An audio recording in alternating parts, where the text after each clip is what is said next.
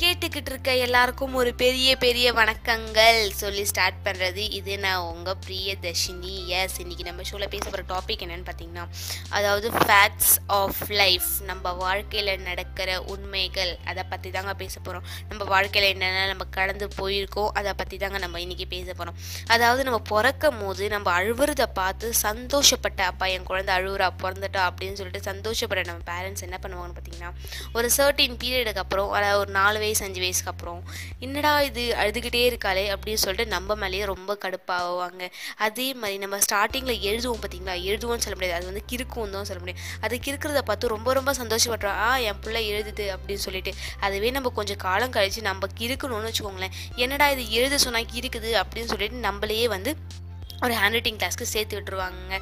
ஆமாங்க ஒரு அஞ்சு வயசாக இருக்கும்போது நம்மளுக்கு வந்து அப்பா அம்மா தான் ஊட்டி விடுவாங்க. அப்போ ஊட்டி விடும்போது நம்ம வந்து சந்தோஷமாக சாப்பிடுவோம். அதுவே கொஞ்சம் காலம் கழிச்சு மா ஊட்டி விடுமா? அப்படின்னு சொன்னால் கூட ஏழு கழுத வயசாவது இன்னும் எதுக்கு நான் உனக்கு ஊட்டி விடணும்? நீ ஏன் கையில் எடுத்து சாப்பிடு? அப்போ தான் உனக்கு ஒட்டும் அப்படின்னு சொல்லிட்டு நம்மளே திருப்பி திட்டுவாங்க இது மாதிரி ஒரு ஒரு விஷயத்தையும் நம்ம லைஃப்பில் வந்து மூவ் பண்ணிக்கிட்டே தாங்க இருக்கும். இப்படி இல்லைன்னா அப்படி அப்படின்னு சொல்லிட்டு நம்ம நெக்ஸ்ட் ஸ்டேஜுக்கு வந்து நம்ம வந்து போய்க்கிட்டே இருக்கும் தாங்க நம்ம சொல்ல முடியும் நம்ம லைஃப் இதே மாதிரி தாங்க நம்ம பேரண்ட்ஸ் வந்து நம்ம காலேஜ் போவோம் பார்த்தீங்களா ஃபஸ்ட்டு ஃபஸ்ட்டு அப்போ வந்து ரொம்ப ரொம்ப சந்தோஷமாக இருக்கும் தாங்க சொல்லணும். அப்பா என் பிள்ளை வந்து காலேஜ் போதுப்பா அப்படின்னு சொல்லிட்டு. இதுவே நம்ம வந்து ஒரு பெரிய கோர்ஸாக four years or five years course எடுத்துகிட்டு வச்சுக்கோங்களேன். அது வந்து ரொம்ப லென்த்தாக இழுக்கிறதுனால அவங்களுக்கே வந்து வெறுப்பாயிடும்டா எப்படா இது காலேஜ் முடிச்சு நம்ம நெக்ஸ்ட் ஸ்டெப்புக்கு போகிறது அப்படின்னு சொல்லிட்டு. இதே மாதிரி தாங்க நம்ம வாழ்க்கையிலேயே வந்து நெக்ஸ்ட் நெக்ஸ்ட் ஸ்டெப்புக்கு வந்து போய்கிட்டே இருக்கணும் ஒரே ஸ்டெப்லேயே வந்து நிற்க முடியாது நிற்கவும் கூடாதுன்னு சொல்லிக்கிறேங்க. அது மட்டும் இல்லாமல் நம்ம ஒரு ஸ்டெப்பை நோக்கி போகும்போது அதுக்கு முன்னாடி இருக்க ஸ்டெப்பில் வந்து நடக்கிற இழப்புகள் நம்மளால் தவிர்க்க முடியாத சூழ்நிலைகள் அப்படிலாம் வந்து அதிகமாக இருக்குங்க. அதுக்காக வந்து நம்ம வந்து கஷ்டம்லாம் படக்கூடாது மனம் உடஞ்சிடக்கூடாது. சரி நெக்ஸ்ட் ஸ்டெப்பில் வந்து இதோட பெட்டராக நம்மளுக்கு வந்து ஒன்று காத்துக்கிட்டு இருக்கு அப்படின்னு நினச்சிட்டு move on life is going on life is move on அப்படின்னு சொல்லிட்டு நம்ம நெக்ஸ்ட் நெக்ஸ்ட் ஸ்டெப்புக்கு வந்து போய்கிட்டே இருக்கணுங்க. அது மட்டும் இல்லாமல் நம்ம வாழ்க்கையில் நம்ம கூட வரவங்க கடைசி வரைக்கும் கூட வருவாங்கன்னு சொல்லிட்டு எதிர்பார்க்கவே கூடாதுங்க. ஒரு ஒரு ஸ்டெப்பில் ஒரு ஒருத்தவங்க வருவாங்க ஒரு ஒருத்தவங்க போயிடுவாங்கங்க. அதே மாதிரி நம்ம ஒரு ஒருத்தவங்க வரவங்கள இன்ஸ்பிரேஷனாகவும் டிமோட்டிவ் பண்ணுறவங்கள டிஸ்கரேஜாகவும் எடுத்துகிட்டு தள்ளி போட்டுட்டு போய்க்கிட்டே இருக்கணும் அந்த ஸ்டெப்பில் லைஃப்பில் அதே மாதிரி நம்ம லைஃப்பில் கடைசியாக சொல்கிறேன் அதாவது நம்ம வந்து உடம்பு சரியில்லைன்னு சொல்லிட்டு ஹாஸ்பிட்டலுக்கு போனோம்னு வச்சுக்கோங்களேன். அப்போ வந்து ஓ அவருக்கு உடம்பு சரியில்லைப்பா. அவர் வந்து ஹாஸ்பிட்டலில் அட்மிட் பண்ணியிருப்பாங்க அப்பான்னு சொல்லுவாங்க.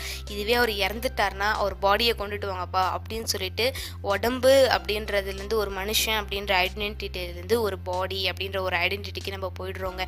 இதுதாங்க life day to day life வந்து சேஞ்ச் ஆகிக்கிட்டே தான் இருக்கும். அதுக்கேற்ற மாதிரி நம்மளையும் அப்டேட் பண்ணிக்கிட்டே தான் இருக்கும். நம்மளும் அதுக்கேற்ற மாதிரி மாறிக்கணும். கடைசியாக வந்து ஒரு ஔவையார் லைன்ஸை வந்து உங்களுக்கு வந்து சொல்லலாம்னு ஷேர் பண்ணலான்னு அப்படின்னு இருக்காங்க. அதை வந்து பிறக்கிறதுலே வந்து மனுஷனாக பிறக்கிறது ரொம்ப ரொம்ப கஷ்டமான விஷயமாங்க. ஒருவேளை மனுஷனாக பிறந்துட்டாலும் அவன் வந்து காது கேட்காம கண்ணு தெரியாமல் இப்படிலாம் இல்லாமல் ஒரு நல்ல முழு மனுஷனாக பிறக்கிறது ரொம்ப ரொம்ப முக்கியங்க.